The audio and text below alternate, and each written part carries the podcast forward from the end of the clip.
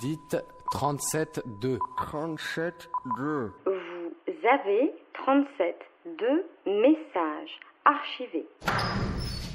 Mon idéal, c'est que l'argent ne soit plus un problème, que ce soit plus parce que t'as pas d'argent, on te laisse mourir, ou parce que t'as pas d'argent, tu dois avoir faim, ou parce que t'as pas d'argent, t'as pas le droit de connaître ça ou d'avoir accès à ça. Et après, je sais pas comment on arrivera à cet idéal. Simplement, déjà commencer à questionner comment on gagne l'argent et comment les prix se fixent, comment ça pourrait être plus juste. C'est d'halluciner le sens. Aujourd'hui, 37.2 a rencontré Nicolas. Un jeune homme de 24 ans parti vivre l'expérience de la décroissance avec ses amis au beau milieu de la Drôme. Vous l'entendrez chez lui, dans son jardin avec vue sur le Vercors, faire des confitures, ranger du bois et nourrir les poules. Il vous présentera son collectif, leurs engagements et leurs projets de ferme écologique. Il vous parlera aussi de ses compromis, de ses rêves d'ado et de sa solitude en ville.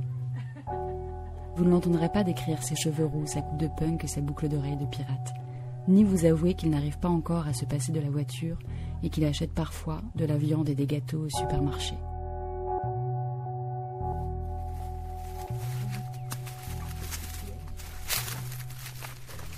En fait, les voisins sont tous à côté. Et au début, nous, on n'était pas trop, on n'avait pas de salaire, c'était dur de trouver une maison. Et quand on leur a dit notre projet, et qu'on voulait faire de la permaculture et tout ça, c'était hyper avenant, quoi. Ça les faisait rêver. Puis la Lozère, ça nous attirait moins parce que c'était plus déjà hyper alternatif et du coup, on n'a pas envie d'être entre nous, quoi. On trouve plus de sens à être ici, quoi. Quand on a fait le festival l'année dernière pour rencontrer du monde et se faire connaître, pour nous aider à trouver des terres, les gens, ils étaient hyper admiratifs alors qu'on n'avait encore rien fait. Nous, on n'est pas... On trouve qu'on fait rien d'extraordinaire, mais le fait d'être un collectif, ça fait venir du monde aussi. Du coup, il y a souvent des gens qui passent. On est 6 personnes. Personne vient du milieu agricole. Parmi les 6, on vient tous quand même de villes. Il y en a qui ont vécu dans des lieux près des grandes villes. Mais il y a Annabelle qui a vécu beaucoup à la campagne. Annabelle et Charlie, quoi. Les trucs qu'on porte le plus, c'est vraiment le côté respecter la terre et reimaginer un système d'organisation. L'idée, c'était de créer une activité collective où à la fois on voulait respecter notre environnement et à la fois respecter l'humain. Le deuxième point, c'était de produire de l'alimentation. On va produire du pain. Pour produire ce pain-là, on va produire aussi des céréales. On va produire du miel, on produit des légumes et puis des conserves.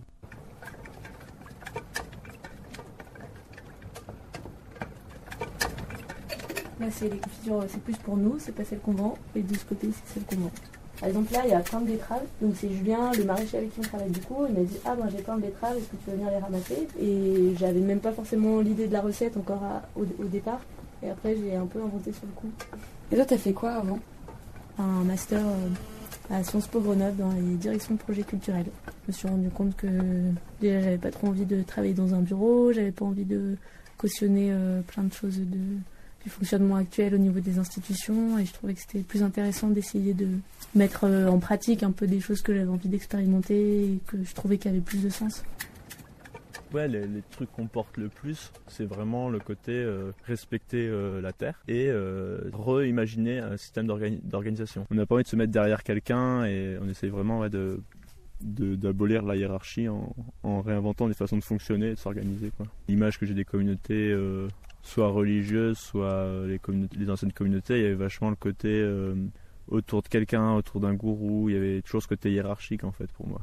Ils ont un esprit communautaire, c'est souvent fermé, c'est-à-dire qu'il y a une limite et de fait lié, c'est un truc sociologique qui se crée, mais je pense qu'on veut aller à l'encontre de ça. Pour nous, c'est vraiment jamais informel, quoi. Si on s'organise, c'est un moment où on décide, on s'organise, et ce qu'on dit, on l'acte ou on l'acte pas. Parce que souvent, il y a des mécanismes qui se mettent en marche et qui font que de fait, on va dans des directions alors qu'on l'a pas vraiment choisi ensemble. Et c'est comme ça que peut naître une hiérarchie, même si elle n'a pas été décidée au début. En fait, on fait une réunion hebdomadaire qui commence toujours par un tour météo. Donc chacun de notre tour, on prend la parole et on parle un peu de nos états d'âme, nos états d'esprit.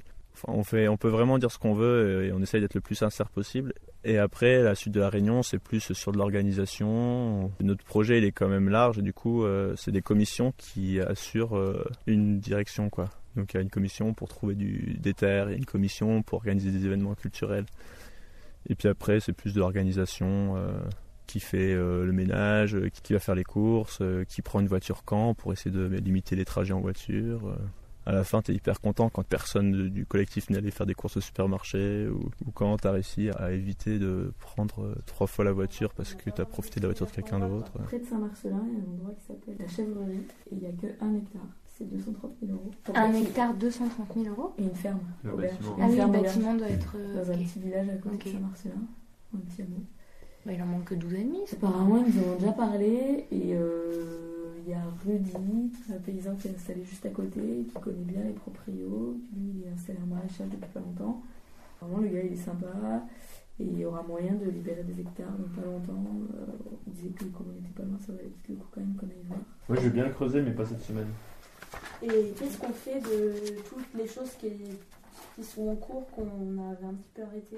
On partage notre maison, on partage nos voitures, on partage pas mal de temps ensemble. Et aussi, on a fait le choix depuis 1 an là, de mutualiser notre argent. Tous nos revenus, on les met ensemble. Et ça permet à ceux qui ont des plus gros revenus ou qui ont du chômage de le partager avec ceux qui n'en ont pas. Et du coup, ceux qui n'en ont pas, ils ne sont pas obligés d'aller travailler. Et ils peuvent garder du temps pour faire avancer le projet ou pour se former. On a un peu pris cette idée sur des collectifs qu'on connaissait qui étaient beaucoup plus vieux que nous et qui avaient réussi à monter des projets ensemble. Et après, on en a discuté. Et par exemple, moi qui n'avais pas de revenus, au début, je n'étais pas d'accord parce que vivre avec l'argent de quelqu'un d'autre, ça me paraissait inconcevable et j'ai l'impression de profiter et qu'après, je serais redevable ou emprisonné dans le collectif. Mais en fait, comme j'ai pu dire ça, on a pu s'ajuster et on a fait ça pendant quelques mois et puis après on s'est rendu compte que parce qu'on utilisait vraiment tous nos revenus et on contrôlait jamais la consommation de personnes, donc quelqu'un qui allait faire des courses pour pas avoir ce côté policier, ce côté culpabilisant, tout le monde a le droit d'acheter ce qu'il voulait et tout ça. Il y avait quand même des dysfonctionnements, des jalousies qui pouvaient naître, etc. On a pu dire voilà, moi ça me pose problème, je ressens ça, comment on pourrait faire? Et du coup là on s'est réajusté, on a réinventé, on mutualise toujours notre argent, mais là maintenant on a tous autant d'argent de poche et pour certaines consommations ça comptera dans l'argent de poche. En fait on a tous des valeurs très fortes d'égalité ou de justice, mais après c'est pas évident de sortir de la société de consommation quand même. J'aimerais vraiment que mon mode de vie ne dépende pas de cette société, parce que cette société elle existe parce qu'elle pille les ressources naturelles de l'Afrique, parce que elle alimente les dictatures au Moyen-Orient. Et du coup, j'ai pas envie d'en dépendre. Donc je fais des compromis et pour moi, recevoir le chômage, c'est un énorme compromis. Prendre ma voiture, c'est un énorme compromis. Mais c'est pour me permettre d'avancer dans mes projets. J'aimerais donc créer une activité économique avec l'apiculture. Et pour ça, il faut que je fasse des gros compromis aussi. Je vais devoir m'acheter une voiture, faire des bornes pour bouger les ruches de place. Mais je fais ce compromis-là parce que j'aurais une certaine fierté à dire je crée mon revenu et en plus, j'essaie de faire un pas de côté.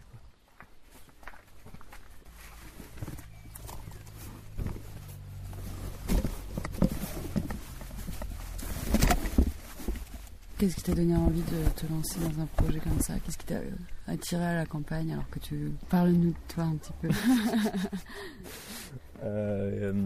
Je vivais à Lille et je cherchais des projets de solidarité internationale. Je voulais partir en voyage et je me disais que j'allais changer le monde. Et puis là, en fait, je suis tombé sur une annonce comme ça, ça s'appelle le compagnonnage du réseau repas. Il parlait d'une formation, on visiterait des entreprises alternatives, on montrait des projets en autogestion. Ils ont bien voulu de moi et c'est là que j'ai fait des rencontres super, des gens qui pensaient comme moi et je me suis senti tout de suite moins seul et des gens qui étaient prêts à mettre en œuvre un peu tout ce que j'avais toujours voulu faire, quoi.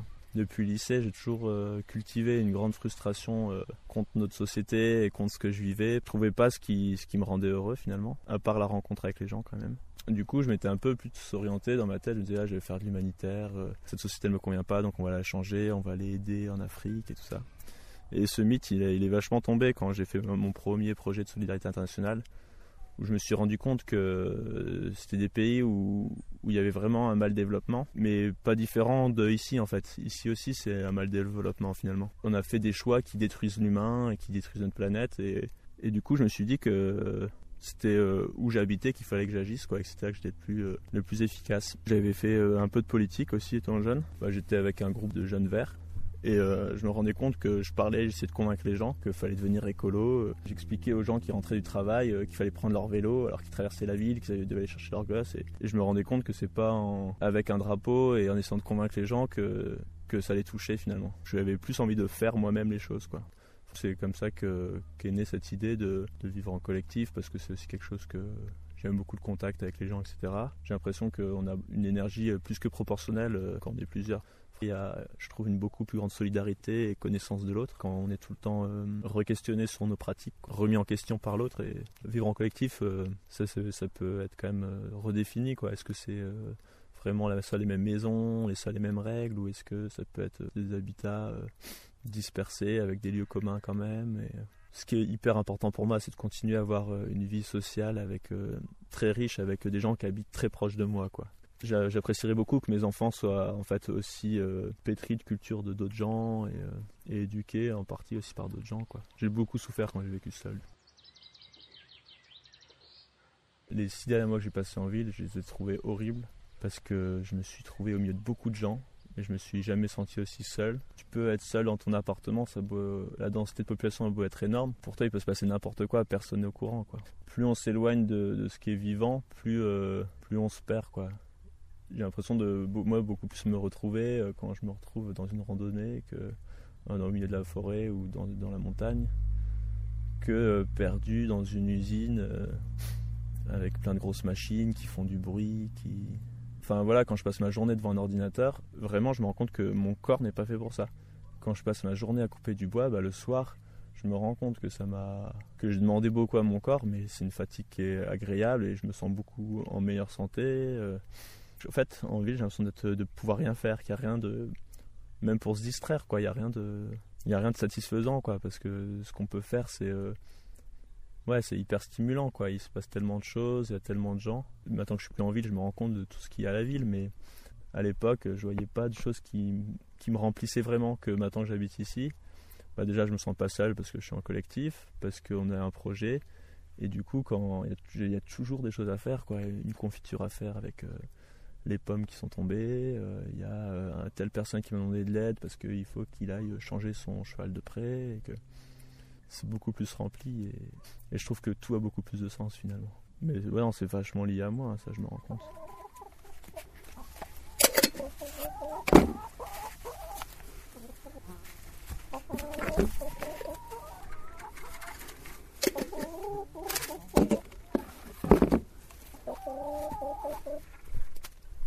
Le système des grandes villes aujourd'hui, c'est pas du tout durable. Ça peut pas mener à une société saine parce qu'une grande ville, c'est des grosses routes partout, c'est être éloigné du producteur. J'ai l'impression que ça mène à la consommation. Et... Moi, je suis d'abord humaniste, quoi. S'il faut préserver l'environnement, c'est simplement pour que l'humain puisse continuer à vivre et à se sentir bien. Un des points centraux de notre collectif, c'est vraiment de respecter l'humain et de se sentir bien en tant qu'humain. Et on veut pas recréer une autre morale. Qui soit pesante, et c'est ce qu'on reproche beaucoup à l'écologie, c'est de mettre la pression sur les gens et d'être moralisateur. Les choix, ils doivent se faire aussi ensemble, parce que quand on fait les choix tout seul, ça devient très pesant, en fait, on s'en rend pas compte. C'est dur, en fait, de sortir du système, et en voulant rester actif dans notre monde et pas en voulant se marginaliser. J'ai l'impression aujourd'hui que je fais partie d'un mouvement où il y a plein de gens qui, par leur métier, en fait, essayent de voir comment on peut faire autrement pour respecter plus l'homme, quoi. Ça aurait pu être éduquer les enfants sans les inciter à être en concurrence, mais plutôt apprendre à coopérer, et être un médecin qui arrive à soigner sans nourrir les grosses firmes pharmaceutiques. Il y a beaucoup d'agriculteurs qui changent leur façon de faire. Il y a aussi de plus en plus d'écoles alternatives, il y a de plus en plus de coopératives, de plus en plus d'éco-villages, de plus en plus de gens qui décident de faire les choses et de ne pas attendre qu'on leur demande ou qu'on leur autorise, quoi. Aujourd'hui, ce réseau, il est très existant. Nous, on utilise souvent ce mot-là et on a l'impression de faire partie d'un groupe. Il existe et chaque jour, il grandit et c'est de plus en plus populaire, quoi. J'ai pas l'impression de faire partie d'un groupuscule ou j'ai pas envie de ça. Je vois pas ça, en fait. Tu t'intéresses à la politique actuelle? Tu votes? Aux dernières élections, j'ai pas voté. Je m'intéresse beaucoup à la politique dans le sens comment on s'organise, qu'est-ce qu'on veut dans ce monde, dans cette société. Quand je vais pas au supermarché, c'est complètement politique. J'ai l'impression que notre projet il est complètement politique. Les politiciens qui font partie de ma réalité, ça va être plus des mairies, ça va être plus le conseil régional s'ils nous soutiennent ou pas sur un projet, les communautés de communes s'ils nous aident à trouver des terres. Mais je ne suis pas du tout les informations, je ne sais pas du tout qui est au gouvernement, je ne connais aucun ministre et Et en fait, ces gens-là, j'ai plus envie de leur accorder de crédibilité et de m'intéresser à eux. J'ai l'impression que c'est un peu un spectacle que créent les médias. Et pour moi, en fait, la politique, c'est plus quelque chose de notre époque, en fait. Clairement, ça j'en suis persuadé, c'est qu'on est à la fin d'un ère. On est vraiment à une transition et aujourd'hui, je crois qu'on se repositionne en fait, et à plein de niveaux, quoi. On pourra, quand on regardera dans le passé, il y aura eu avant et puis après, quoi. On change de système de valeurs et de façon de fonctionner, quoi.